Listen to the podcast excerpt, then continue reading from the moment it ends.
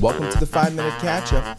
My name is Nathan McGly from the Primary Care Team, and this is your weekly checkup. We hope you've all had a relaxing break, and to start things off, let's talk about the updates on Care at Home.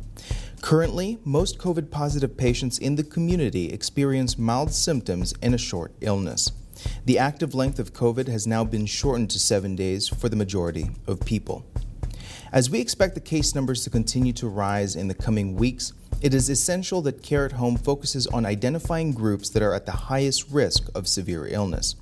GPs are asked to contact Care at Home directly on 5124-3085 when you identify a patient who is unvaccinated or a patient with impaired immune response to vaccination who may be eligible for disease-modifying treatments and high-risk monitoring.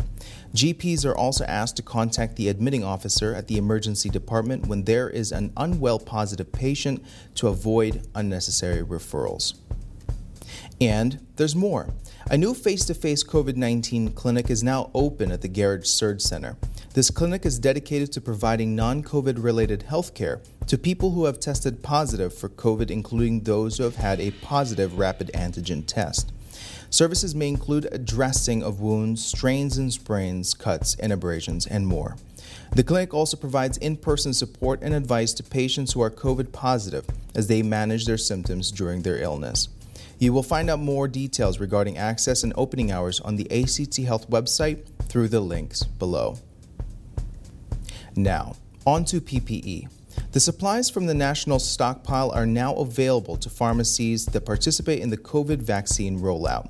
Only pharmacist immunizers will have access to P2N95 masks and eye protection. This is to ensure key staff members have adequate PPE. CHN will support the ordering process as well as the distribution.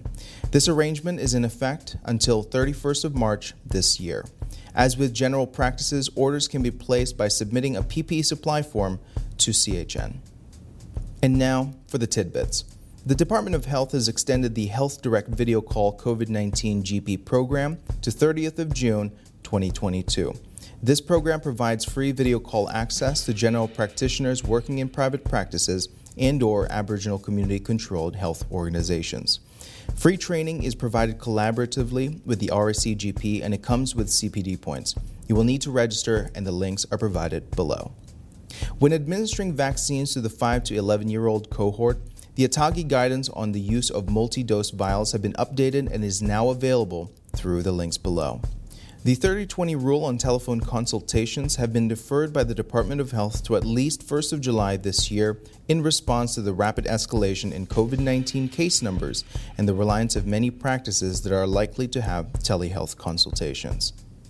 And that wraps up your weekly checkup. Did you know that Capital Health Network is always available to answer your queries?